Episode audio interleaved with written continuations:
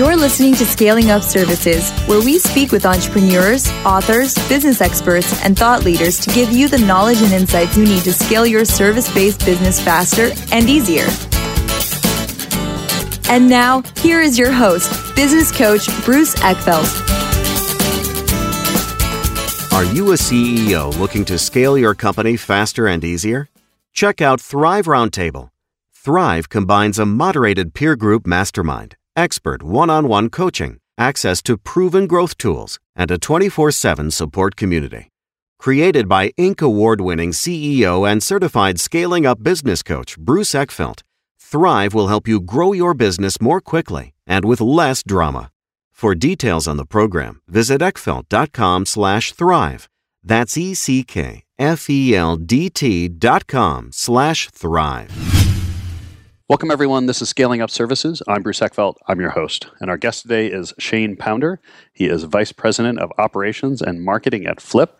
We're going to talk to him about the work that they do and really helping hone process, hone strategy, change management, really kind of look at what is the process for improving, what is the process for continuing to get better.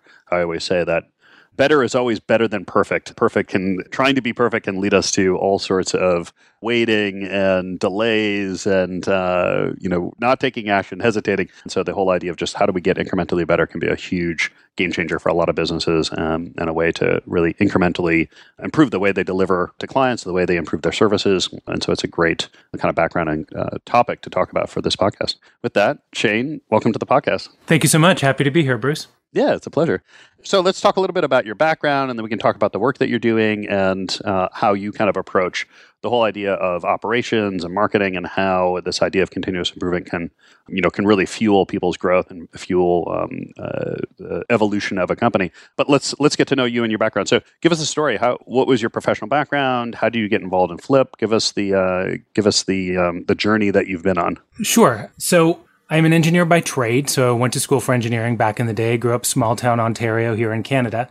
And at the end of my engineering degree, I ended up in hospitals and working in various process-type roles. So I worked in a reporting analyst in a uh-huh. hospital, and basically got to go in and look at how we did things, how much it cost. And it basically ignited a bit more of a kind of process passion in me, like trying to figure out, okay, how do you break it down? How do you understand all the little pieces so that you can figure out how it all comes together, and and ultimately in that role, how much does it cost and how do you get some more money for it? So I did that for a couple of years, realized that the hospital world is tougher if you're not clinical by education. So went back and did uh, business school. Mm-hmm. The expectation there was that I would get out and stick in healthcare and work in the consulting world, but managed to get in with one of the big consulting firms and uh, started down some strategy work. So did two years there, and It, it was really amazing. Like the, the amount of time you spend in there, like one hundred hour weeks, not necessarily fun, but I probably got like eight years of experience in a couple of years before, yeah. uh, frankly, burning out badly. Um, yeah. After working in the hospital world uh, here in Canada, uh, I learned that I could have uh, really good, really enjoy my job at fifty hours a week, and that, that one hundred wasn't necessary. So the consulting thing was a little mm-hmm. much for me. Left that world and moved into the Six Sigma space in a manufacturing organization called Maple Leaf Foods here in Canada. Mm-hmm. And there, um, it was an interesting way of my two worlds coming together. It was an ex-McKinsey guy who had started up Six Sigma at Maple Leaf, initially with a manufacturing bend on it. So, you know, how do you improve processes? How do you remove variability? How do you scale the different things that you do? And he wanted to bring in some ex-consultants so that they could take some of the stuff that they learned from kind of more traditional Six Sigma process work and attach it with a more of a business lens uh, in some of the office functions. So in sales and marketing. And so he brought me in, and I was able to do a lot of really interesting work on growth strategy around network consolidation. So how do you take all the things you make and make them more effectively and then put them in less plants, that kind of thing. S K U rationalization. Uh, mm-hmm. But basically, how do you do things better and more effectively, but in a business function, not just in a in a factory function. Yeah. And so it was a really neat way to bring kind of the strategy background together with, and the business background together with kind of a true process thing. And and the, the Six Sigma training alone was fantastic in terms of how do you look at the ways you do things and find ways of doing it better. And that kind of continued the love affair with continuous improvement as a discipline. Uh, I love it. I love it. We can geek out on here on, on continuous improvement and, and lean and stuff like that. I, I guess a couple of questions. One is, what did you see as the transition you needed to make as you went from kind of manufacturing, kind of process design and engineering and re-engineering to more kind of service and people processes design engineering? I mean, like, you know, when we're dealing with machines and equipment, we can look at oil levels and, and shavings and, you know, we can figure out how to kind of make machines better, and they, they're very good at being predictable and repeatable and things like that. People, not so much. Right? So how do you kind of apply these these principles from, you know, equipment manufacturing or manufacturing with uh, machines to people, and, and what were the transitions that you needed to make or things you needed to learn? There were a couple of pieces. Number one is, and, and this is especially if you're working with teams that aren't used to the tools, don't be pedantic on the tools all the time. You don't need to show up and say, we are doing this very specific technique, and it is, you have to do it this way. You need to build your process maps this way, because they don't want to have to be stuck on all of the, the specificity of, of yeah. all those little pieces. So it's going in and, and you're using the tools in your toolkit, but you're not necessarily telling them what you're doing. And so you're still using the discipline. You're just being a little bit more uh, subtle about it, if you will. Yeah. So, so managing the people through the process that way. And then the other thing is around kind of managing your own expectations. I'm a process person, but, and I'm very fact-based, but I also understand that sometimes numbers are going to be a bit directional. And you need to come back and understand the insights you're driving, and that although you're doing this fantastic analytic treatment of something, you've got to understand it's only going to get you so far, because to your point, it's not just, you know, counting the, the widgets. It's not just, did you do two extra widgets last hour? It is a people process. And it's like, sometimes it's going to take them five minutes to do something. Sometimes it's going to take them twenty-five. And you need to build that in and expect that when the analysis is done, you're going to need to take a critical eye to what the results are. It's not as simple as, as saying that this is one hundred percent science. You've got to look at it and say, sometimes you need to put a little bit of uh, judgment to it in a much different way. Yeah. Yeah. Your, your first comment there just reminds me of, like, a lot of times when I'm, when I'm working with teams, or we're kind of, you know, looking at project or initiative or, you know, deliverables of some sorts, and we're kind of reflecting on it. And I'll just start asking some questions about, okay, well, what, what do we think caused that? What are, and I won't tell them we're doing root cause analysis, right? Because they'll get very confused or they'll be like, well, what's that? And now, now we're focusing on the process rather than trying to solve the problem. You know, so I think that idea of, you know, just presenting it in terms that are digestible to the team where they are is, is a really good one. And And it can, I've seen a lot of folks come in, you know, process engineers come in, and it and it takes six months just to train on everyone on the tools before we can actually do any work. But this whole idea, let's just, let's just meet them where they are and start using the tools at a level that, that's going to start generating results or start generating insights. I was just going to say, the, the thing you just said there, which is probably the most important, is meet them where they are. Yeah. Um, and especially if you're doing something service-based, and even from my consulting days, meet them where you are, understand where you need to go, get aligned on the goals, and then dive in. Like, you yeah. need to be really cognizant of, of the person on the other side of the table. Yeah. Or or get on the side of the table with them. So one hundred percent. People between you. one hundred percent. Yeah.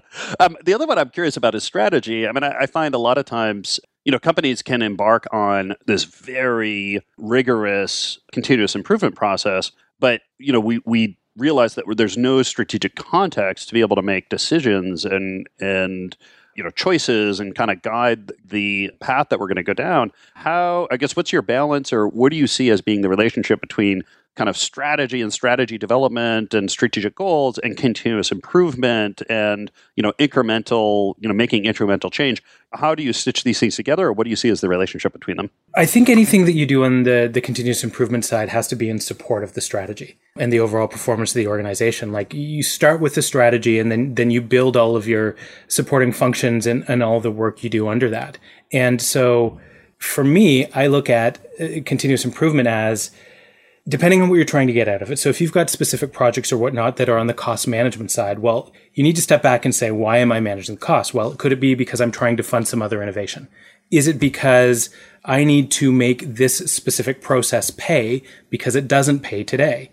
And yeah. that is all in support of the overall strategy. Like, I don't believe continuous improvement is a standalone thing. You're not doing it just to do it. Mm-hmm. It's something you need to be thinking about in support of the strategy and in support of the direction of the organization. And ultimately, I see C I, if you do it properly, as a cultural construct versus necessarily a strategic one. It's around getting everybody bought into continuous improvement as a thing, as part of the culture, looking for ways to do things better, knowing the tools that they can use in their everyday job, and then driving improvements in the organization all up. Like, to me, that's a bit more cultural. Like, is it strategic? Yes, but ultimately it's around the cultural idea of it. This is how we run a business and we do things in a disciplined, more effective way. Run a business and we do things in a disciplined, more effective way. And when you are first kind of working with a team, is there anything that you're looking for quickly, or how well they're going to kind of take to a continuous improvement mindset, process, the tools? What are the early signs or the telltales that you see on a team that make them more likely or less likely to embrace continuous improvement? For me, I think it goes down to some of the questions they ask early on in the process. And are they taking the time to really understand the question in front of them? Because in, in I'll go all Six Sigma on, on you yeah. for a second. You know, half the battle is getting a proper definition of what it is you're trying to solve.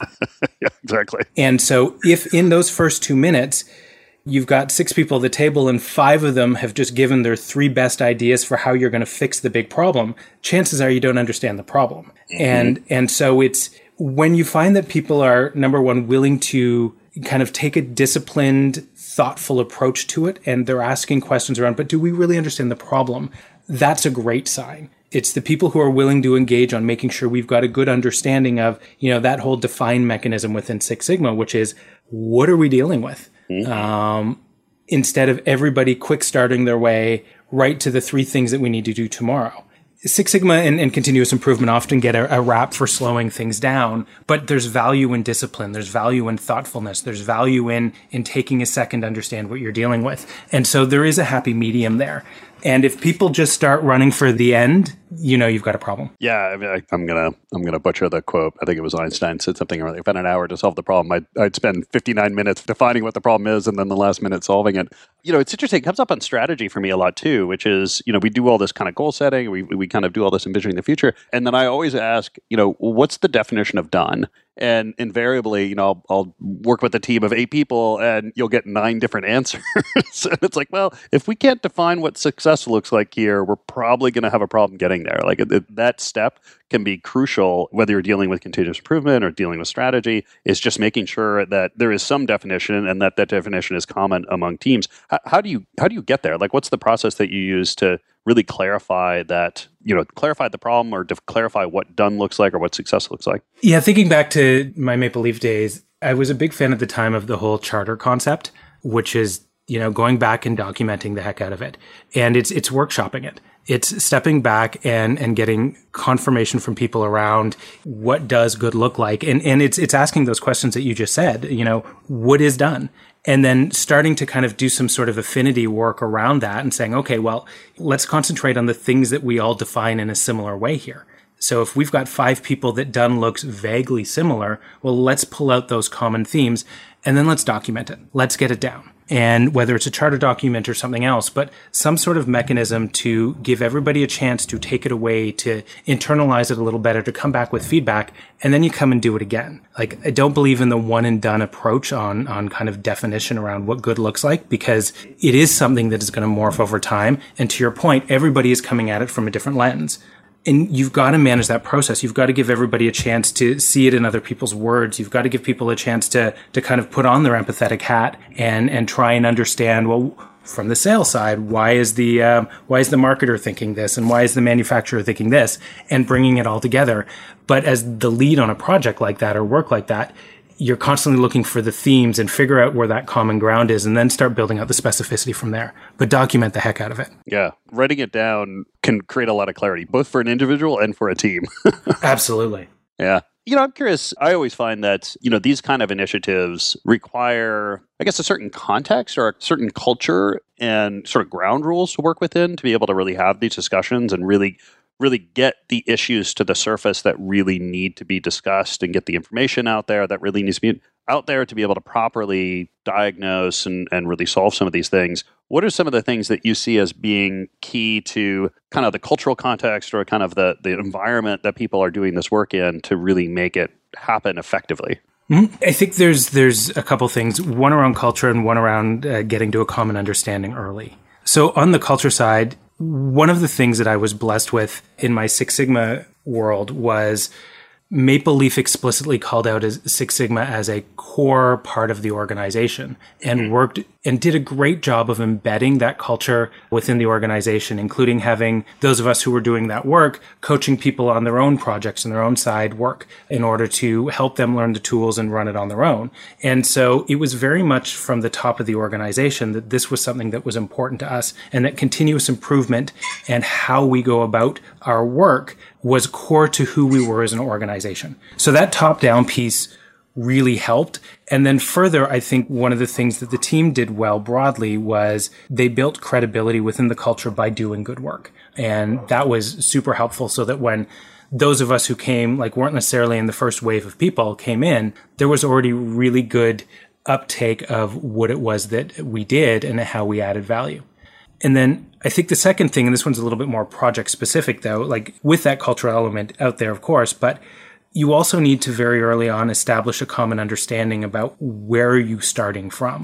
And and I think this is where some of the upfront work happens on any of this work, which is a, you know, you do your diligence, you you get your numbers together, you get the information together, and you understand everybody's point of view, and you start with a common understanding by, you build it. You come in, here's my fact base. You know, we're going to have this big discussion around, you know, how we improve our portfolio formulations and what we're making right now. Okay, well, how many formulations do we have? And why is it complicated? And what are the different pieces around it? You come in and you start there and you get everybody to that same starting point so that we're all singing from the same songbook at the beginning, and then you can build from there. Because if you don't have that common understanding, you're going to spend, you know, the first little while of any project or any initiative getting different people up to speed on different things that they should have understood at the start. And it's just thoroughly inefficient. Yeah, yeah. And walk us through kind of, I guess, the base approach or or the phases that you go through when working with a, a group, working with a team, and, and helping them improve their process, improve how they're doing things. What's the, I guess, what, what are the, the major steps that you take? I'm going to rely heavily on my, my Six Sigma again. Number one, it's, it's, I'm going to go down my defines phase, and I'm going to step back and I'm going to work with the team on where are we and, and getting us all to that same place. And so it's stepping back and being rather pedantic in some cases around what is it that we want to do here, and, and making sure that the vocabulary is consistent and that the understanding is consistent around where we want to go. And to your earlier point, what does good look like? How are we going to establish that, and how do we get that common understanding? Because if you can get an entire team to the point that we're all running towards that same end goal, that's half the battle won. So that's a huge piece. So it's it's that definition thing. Get us all kind of consistently thinking through things. And then start setting up your baseline. So within any good continuous improvement process, there needs to be measurement underlying it. And you need to set up, what do things look like today? Because ultimately, you need to measure your success. And so stepping back, getting those key measures in place, what are your K P Is, the things that you care about, and building that baseline. So how do you know where you're starting from? Um, and getting that in place, doing any kind of analysis in and around that, just to make sure you've got that common understanding. And at that point, you open the floor to how are we going to make it better? Um, and can start talking about different options for improving the situation. Those first two stages around kind of problem definition and kind of measurement of the problem and setting your baseline are vital. Like, that's where I usually try to spend the majority of my time before you then start going into your options analysis. And where do most teams get that wrong? I mean, what, what are some of the things that happen that throw a team off or that prevent a team from being able to do that phase well? I think a lot of people make assumptions that they already know what they want to do. And they get caught up in, you know, oh, this is going to take too long. There's too much process here. And instead of stepping back and, and kind of taking those sober second looks, they're just very quick to go, yeah, I already know what we need, or I've been here, I've done that. And so they want to jump quickly to the solution instead of taking the time up front. I think it's all, it all comes from the right place. It's a desire to solve a problem quickly and to make change quickly and have an impact quick. But I think they underestimate their own understanding sometimes about where they're actually starting from. Yeah. I'm curious how you deal with, um, well, I guess if, for, if you're dealing with process design on equipment, you know, equipment doesn't uh, have an ego. It doesn't have manipulable, you know, with people, I, I find one of the big challenges are, you know, sometimes when we dig into some of these problems and the situation we're having, you know, someone may take it personally, or it may, someone might get defensive, or, you know, it may look bad upon somebody. Like, how do you, how do you deal with kind of the emotional sort of situation or the, or the emotional impact of doing this analysis and figuring out where you know, something's not working right, and, you know, maybe feel someone's feeling, you know, like they're getting blamed or they're getting pinned for for a problem. What's the dynamic there, and, and how do you work around that? I think I go back to, to what you said about meet people where they are. And ultimately, well-managed projects involve managing people. And so it's kind of facing it head on and and understanding, first off, like when you're going into it. So if you've got a, a, a project team that you're working on on this, take some time with them individually. And if you're in charge of kind of leading that all up, you need to understand where each of them are coming from and how best to understand their, and, and we, we had this tool called the Hopes and Fears tool. It was a pretty simple one, but you know, what do you hope happens coming out of this? Or what are you afraid of? And simple questions like that actually pretty quickly uncover, you know, I'm really hopeful that my workload's going to go down, or I'm really hopeful I will be able to sell more. Great. So those are some, some good things, but you get some really good stuff around the fears. Like, I am worried that I'm going to spend more time on this project than I am actually doing my work. Or I'm worried that I will get more work out of this that I can't handle. And so you do that quickly with all of the people, and, and it accomplishes a couple things. One, you've got team members who feel heard, which is great and important. But moreover, you've heard them. You know, mm-hmm. it, you don't just do it for lip service. It's it's so that you actually get an understanding, and then you understand the lay of the land. And and you've got, like, you basically built your little stakeholder analysis around, you know, who is going to help me get this done, and who is is going to be hesitant here, and and how do I best kind of leverage everybody on here to get through it. And then where you do have kind of hostility or discomfort or anything, call it out, because you can tell often when you're talking to somebody, it's like, you're not you're not giving me everything that you're thinking right now. So very sometimes leading questions. Are you uncomfortable because of X? And then you give people that forum to kind of raise their concerns and then address them, but actually address them. So listen and then do what you can to address. Yeah, yeah. I, there's something super powerful about just listening to somebody. Like, I love your tool because it just, it gives them a chance to say what they have to say. You know, even even if you can't guarantee that some of those things might not happen, just the fact that you're taking the time to hear them and help them be heard and help them feel like, okay, well, like, I've said what I have to say. I understand, you know, the process is going to be what it is, but it can really kind of change the sort of the attitude and the mindset that people have coming into this. And then that whole idea, I, t- I call it going meta, right? Like, when you're in a process and you're like, well, there's something here that we're not addressing, or there's something above this that we need to address before we can dig the details. It's just calling it out. It's just saying, hey, look, I'm sensing some friction here. Like, what's that about, right? Like, actually kind of calling it out, bringing it to the surface and deciding, look, do we need to focus on that for a little while before we can dig into kind of the, the agenda, you know, can be a hugely powerful way of, of dealing with that stuff. Because otherwise, it's just going to continue to kind of stymie the process if you don't bring it up. Completely. And being very deliberate about those check-ins, even partway through. Yeah. And, and very deliberate around pulling somebody aside and saying, how do you think the process is going? How are you feeling? And, you know, I, I want to revisit some of your hopes and fears. Do you... Are they the same? Has something changed?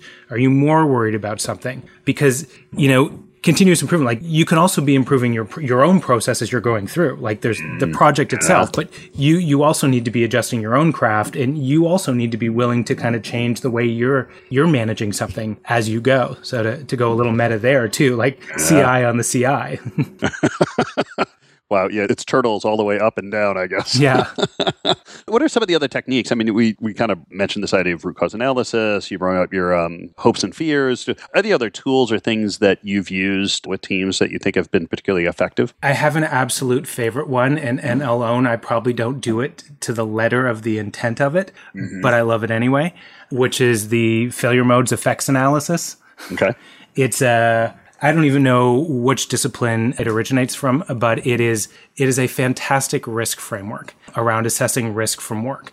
And so in my current world, our operations team, they do they basically they service our merchant partners is their responsibility. And so they work with them, they provide excellent service uh, to get the, the work done that's needed.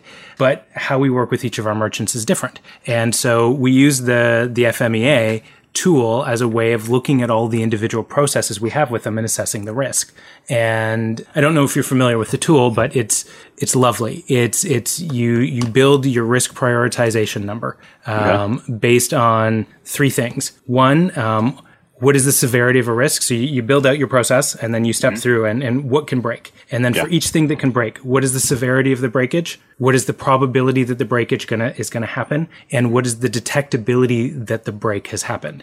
Oh, interesting. Yeah, I've seen a lot with the severity and likelihood, but the detectability is is a little different. Why, so talk to us why that detectability is a, an important factor. So I can come at it from a couple things, but look, using my current world, we had uh, within our system, we have uh, something called a code sheet. And so it's how we distribute our, um, our the circulars to the for the different retailers based on geography. And we had an issue about four years ago where the system was bringing in these code sheets and they were failing, but they were failing silently. So my operators had no idea what was yeah. going on. And so all of a sudden you would have things that you were expecting to be live and looking a certain way on the app, and they weren't. And so instead of having a kind of a warning sign early in the process to say, hey, this didn't work, and being able to fix it well in advance, we ended up in a situation of finding out at the very last minute and having to do a last minute fire drill um, because the failure was non-detectable for us. And that yeah. was a problem because then the, the cure for the issue was a big deal. Uh, it's like, it's one of those stop the line moments, everything's broken. Mm-hmm. And having to fix it that way. And so when we're looking at our different processes and trying to understand where the risks are and what can break, understanding like if this breaks, do you know that it's broken is actually a key driver, because if the answer is no, well, then you need to put in some sort of detectability measure to say, you know, you've come back and said, you know, if this breaks, it's a huge deal, but you're not going to know it's, you're, it's going to break. Well, you figure out a way to detect it, whether it's yeah. a live check or something. So that's why that's that was important. Yeah, I, I, I spent a long time in, in software development, and I think one of the big game changers for me in, in programming and, and developing products was something called test-driven development and having test harnesses around all the software, where it was constantly exercising the software to validate that it was still doing what you expected. So like if you put something into a shopping cart and and it was set to ship to Michigan, like it applied the right sales tax to the cart, like it would exercise the code every time you made a change, or every time you you know you change an element or put in a new object. And and the whole reason that was so game changer is because so many times uh, defects in the code wouldn't show up until it got to production and someone did something and then was like, oh, this is broken. But now we're in production, right? And so being able to have that assurance, that detectability of errors or, or, or defects in the code when you've only made small changes, it was much easier to roll them back and much easier to diagnose, rather than, you know, months of development. And now you've got, I don't know why the shopping cart's not working. I don't know why the tax rate isn't there. We've, you know, we've changed millions of lines of code since then, and now now it's a cluster. So yeah, that whole idea of, you know, really understanding how quickly do we detect if this is a problem, and do we need to put something in place that's going to increase our detectability so that we can catch it sooner rather than later. That's a huge conceptual change. Yep. Avoid the catastrophic failure. Yeah. Shane, this has been a pleasure. If people want to find out more about you, about the work that you do, what's the best way to get that information? I'm on LinkedIn uh, is the best place to find me. But uh, for Flip, and that's Flip with two Ps, you can come onto our website, corp, C O R P dot flip dot com. But come take a look at what it is we're doing. We're a free shopping app and website that brings you your circulars. Uh, basically finds you all the, the savings and deals content you could want. I love it. I love it. I'll make sure the links are in the show notes here so people can click through and get that. Shane, thank you so much for taking the time today. It's been a pleasure. No worries. Appreciate it. Thank you for tuning in to today's episode. Be sure to subscribe using your favorite podcast app so you don't miss our future episodes. See you next time. You've been listening to Scaling Up Services with business coach Bruce Eckfeldt. To find a full list of podcast episodes, download the tools and worksheets, and access other great content, visit the website at scaling up services dot com. And don't forget to sign up for the free newsletter at scaling up services dot com slash newsletter.